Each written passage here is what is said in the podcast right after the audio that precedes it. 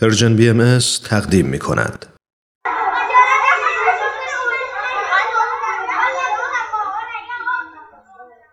خانم ما انشامونو بخونیم انشای نوروزی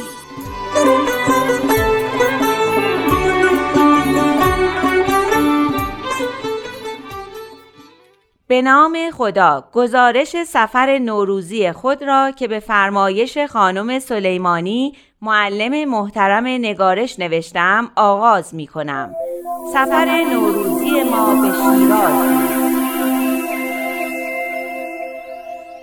وقتی شب 28 اسفند پدرم به من و خواهرم سوها گفتن که وسایلمون رو برای سفر جمع کنیم تا فردا صبح زود به طرف شیراز حرکت کنیم ما خیلی خوشحال شدیم. در واقع من هیچ وقت باورم نمی‌شد که مادرمون حاضر به این سفر بشن. چون می‌گفتن که راهش خیلی دوره و جایی برای موندن در اون نداریم و در این اوضاع و احوال اقتصادی و گرونی خرجش خیلی زیاد میشه.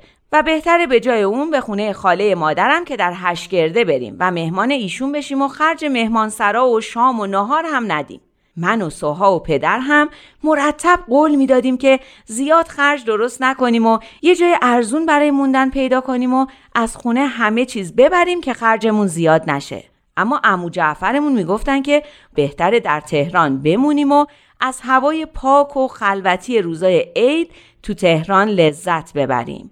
من و سوها خیلی تهران رو دیدیم. خیلی هم به خونه خاله مادرم رفتیم. ولی تا عید امسال هیچ وقت شیراز رو ندیده بودیم. برای همین وقتی پدرم بالاخره بعد از یک هفته امید و ناامیدی گفتن که قرار به شیراز بریم خیلی خوشحال شدیم و هورا کشیدیم. چون قرار بود به شهر گل و بلبل و شعر و باغ و کوروش و تخت جمشید و پاسارگاد بریم. مادرم می‌گفت خیلی دلش می‌خواد به باغای شیراز بره و مزه کلم معروف شیرازی رو بچشه. صبح زود به راه افتادیم. من همین که تو ماشین نشستم خوابم برد. وقتی بیدار شدم به دلیجان رسیده بودیم و مادرم منو برای خرید نون صدا کردن. پدرم هم مشغول بازرسی ماشین بودن که همه چیزش مرتب باشه. جاتون خالی. وقتی از نونوایی برگشتم دیدم مادرم همونجا کنار ماشین و روی پیاده رو زیرانداز پهن کرده و سفره انداخته. پدرم که از نونی که من خریده بودم خیلی خوشش اومده بود مرتب می‌گفت این نونا اونقدر تازه و خوشمزن که خالی خالی هم میشه خورد. همه به پدر می‌گفتیم که چقدر حق با ایشونه و تیکه های بزرگ پنیر رو لای نون میذاشتیم و میخوردیم. ناهار رو در آباده خوردیم و بعد از اون من خوابم برد. وقتی بیدار شدم که مادرم با خوشحالی ما رو صدا می‌کردن. بچه ها بیدار شین رسیدیم. دروازه قرآن. پاشین نگاه کنین. اینجا هم نوشته مقبره خاجوی کرمانی. اگه شب نبود ما هم می‌رفتیم. پدرم گفت خاجوی کرمانی رو بی خیالش. امشب می‌خوام ببرمتون حافظیه. مادرم اصلا از این فکر خوشش نیامد حافظیه؟ چه خبره؟ هنوز از راه نرسیده؟ بذار یه جا برای شبمون پیدا کنیم. فردا میریم حافظیه.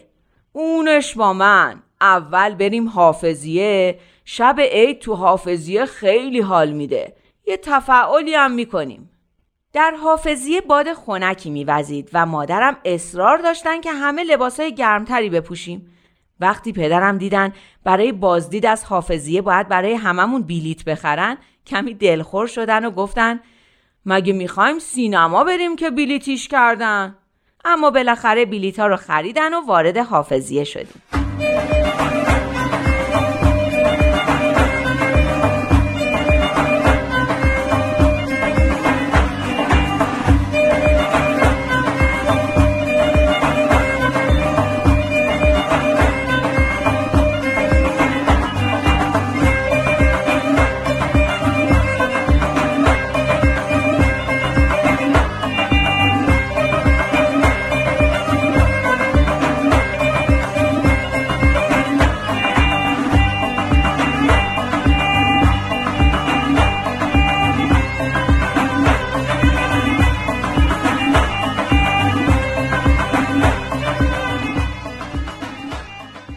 حافظیه باغ خیلی قشنگ و بزرگی داشت با درختان سرو بلند. من خیلی عجله داشتم که به گنبد مقبره حافظ که عکسش رو تو اینترنت دیده بودم برسم. یه گنبد فیروزه‌ای خیلی قشنگ داشت که آدم از دیدنش سیر نمی‌شد. اونقدر به اون نگاه کردم که احساس کردم دیگه خون به مغزم نمی‌رسه. دور خود مقبره حافظ و شیشه کشیده بودن و روی اونم یکی از اشعارش رو نوشته بودن. شروع کردم اون رو بلند بلند برای سوها و مادرم خوندن. مثل اینکه خیلی اشتباه داشتم. چون آقای مسنی که عصا داشتن به طرفم اومدن و گفتند نه دختر جان درستش اینه. مجده وصل تو کوک از سر جان برخیزم. تایر قدسم و از دام جهان برخیزم. به ولای تو که گربنده خیشم خانی از سر خاجگی کون و مکان برخیزم. بعد اون آقای مسن کتابی رو از جیبش در آورد و زیر لب یه چیزایی می‌گفت که من ایناشو شنیدم. ای حافظ شیرازی ای که دانای هر رازی به حق شاخ نباتت. صداش میلرزید یه طوری که انگار داشت گریه می‌کرد. پرسیدم آقا از دست من ناراحتین؟ چرا باید از دست تو ناراحت باشم؟ آخه وقتی تو کلاس فارسی چیزا رو اشتباه می‌خونم معلممون خیلی ناراحت میشه میگه آدم از دست این فارسی خوندن تو گریش می‌گیره اون آقای مسن لبخند بیرنگی زدند پرسیدم پس برای چی ناراحتین؟ جواب دادن ناراحتم از این همه گرفتاری و مصیبت از این همه درد بیدرمون همونطور که همه می‌دونن من هیچ وقت بیخیال نمیشم. پرسیدم کدوم درد بیدرمون؟ فرصتی بود تا سوها ابراز معلوماتی بکنه. همین کرونا، سارس، ایبولا، ایدز. آقای مسن آهی کشید و گفت بله درد بیدرمون زیاده. گفتم ولی همیشه چارش پیدا میشه. بالاخره دانشمندا راه چاره برای همشون پیدا می‌کنن.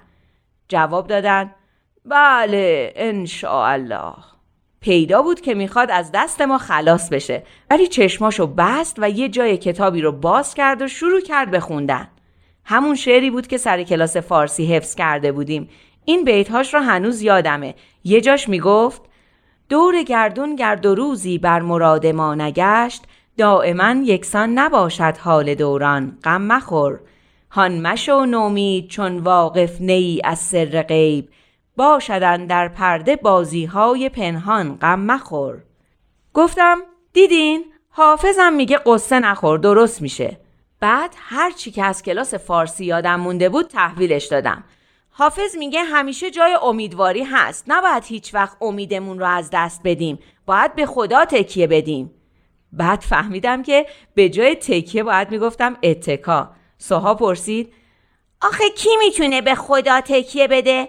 مگه خدا صندلیه که کسی بهش تکیه بده؟ حرف سوها منطقی به نظر می رسید. چرا؟ میشه به خدا تکیه داد. خدا از صندلی خیلی محکم تره در این موقع پدرم از راه رسید. آقای محسن بعد از سلام علیک و احوال پرسی پرسید شما فالوده شیراز رو خوردین؟ پدرم گفتن نه ما تازه از راه رسیدیم. آقای محسن از ما دعوت کرد که باهاش به مغازه فالوده فروشی پسرش که روبروی حافظیه بود بریم و فالوده بخوریم. خیلی خوش گذشت. نمی‌دانید آن آقای مسن چطور به شوخی های پدرم میخندیدند. همه می‌گویند که پدرم خیلی شوخ هستند. در اینجا به پایان انشای امروز می‌رسیم. اما به پایان سفر ما نمی رسیم. سفر شیراز ما تازه اینطوری شروع شد و جایتان خالی خیلی خوش گذشت.